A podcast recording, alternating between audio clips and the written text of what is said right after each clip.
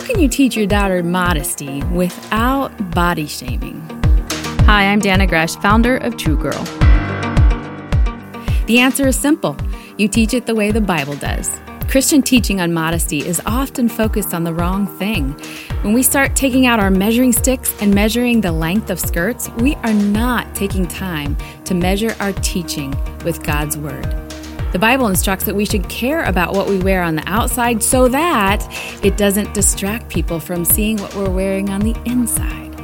1 Timothy 2 says, I want women to dress modestly with decency and propriety, adorning themselves not with elaborate hairstyles or gold or pearls or expensive clothes, but with good works.